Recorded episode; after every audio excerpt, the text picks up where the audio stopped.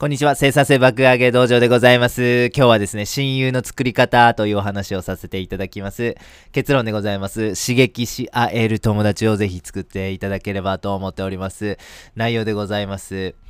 ゲーデルさん、皆様ご存知でしょうか、えー、数学者でございます、えー、あの有名な不完全性定理を証明した方でございます。やっぱこう数学者で天才ですから、ちょっと気難しい性格をお持ちでしてですね、えー、ちょっと友達が少なかったみたいなんです、ゲーデルさん。しかしですね、アインシュタイン、あのアルベルト・アインシュタインと仲良しだったみたいなんですよね。家族ぐるみの付き合いで、アインシュタイン曰く私はゲーデルと散歩するために出勤しているとまでね、言わしめたぐらいこう仲良しやったんです。はい。天才ってやっぱちょっとイメージになりますけど、ちょっと孤独だというふうに思うんです。はい。で、別に天才じゃなくて、天才じゃなかったとしても、独立したての人とか、仕事バリバリやってる人とか、起業家の人って、やっぱどうしてもちょっと孤独とか孤立になってしまうことあると思うんです。まあ、なぜかと申しますと、やっぱこう、同じレベルで話せる人が周りにいなかったりしますよね。はい。会社員と起業家ってやっぱちょっと話の内容ずれてきますし、数学者と公務員って何話したらええねんって、ちょっとやっぱなってしまうと思うんです。ゲーデルさんもやっぱ孤独をやっぱ感じる人生やったと思うんですけども、彼にはそのアインシュタインがいたわけです。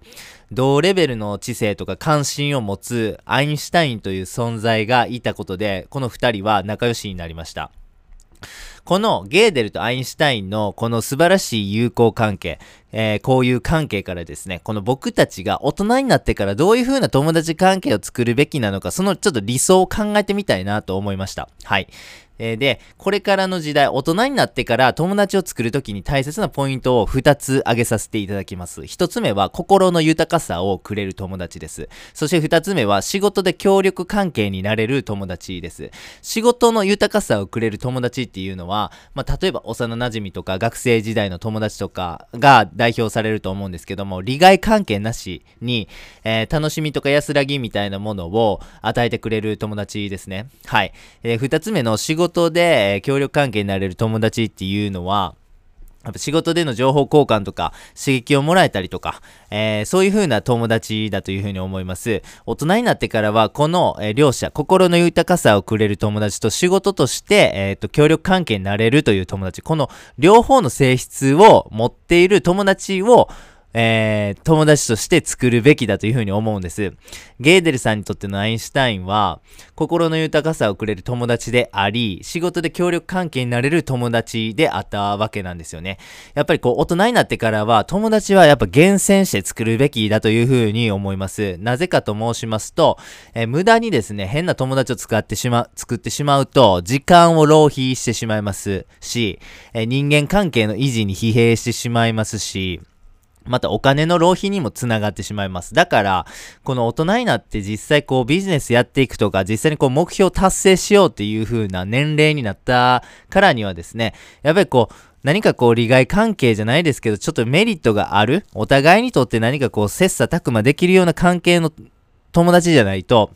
あんまり作らない方がいいと思うんです。ゲーデルにとってのアインシュタインのよ友達を作れないという場合は、もうこれは友達をいらないというふうにぜひ割り切っていただければというふうに思います。昔の幼馴染とか学生時代の友達みたいに何の気兼ねもなく、もう何の裏心もなくですね、楽しく過ごせる友達は維持しましょう。でも、この大人になってから友達をもし新しく作るとか、そういう風な場面を考えるときにはぜひ、えー、その人が仕事にとって有意義になるかどうかという観点、これぜひ持っていただければというふうに思います。もし、えー、その、そんなね、あの、心の豊かさもくれるし、仕事で協力関係になれるというような、この条件を満たす友達候補みたいな人が現れないのであれば、ぜひあなたは、サイの角のようにただ一人歩んでいただければというふうに思います。これはお釈迦様の名言でございます。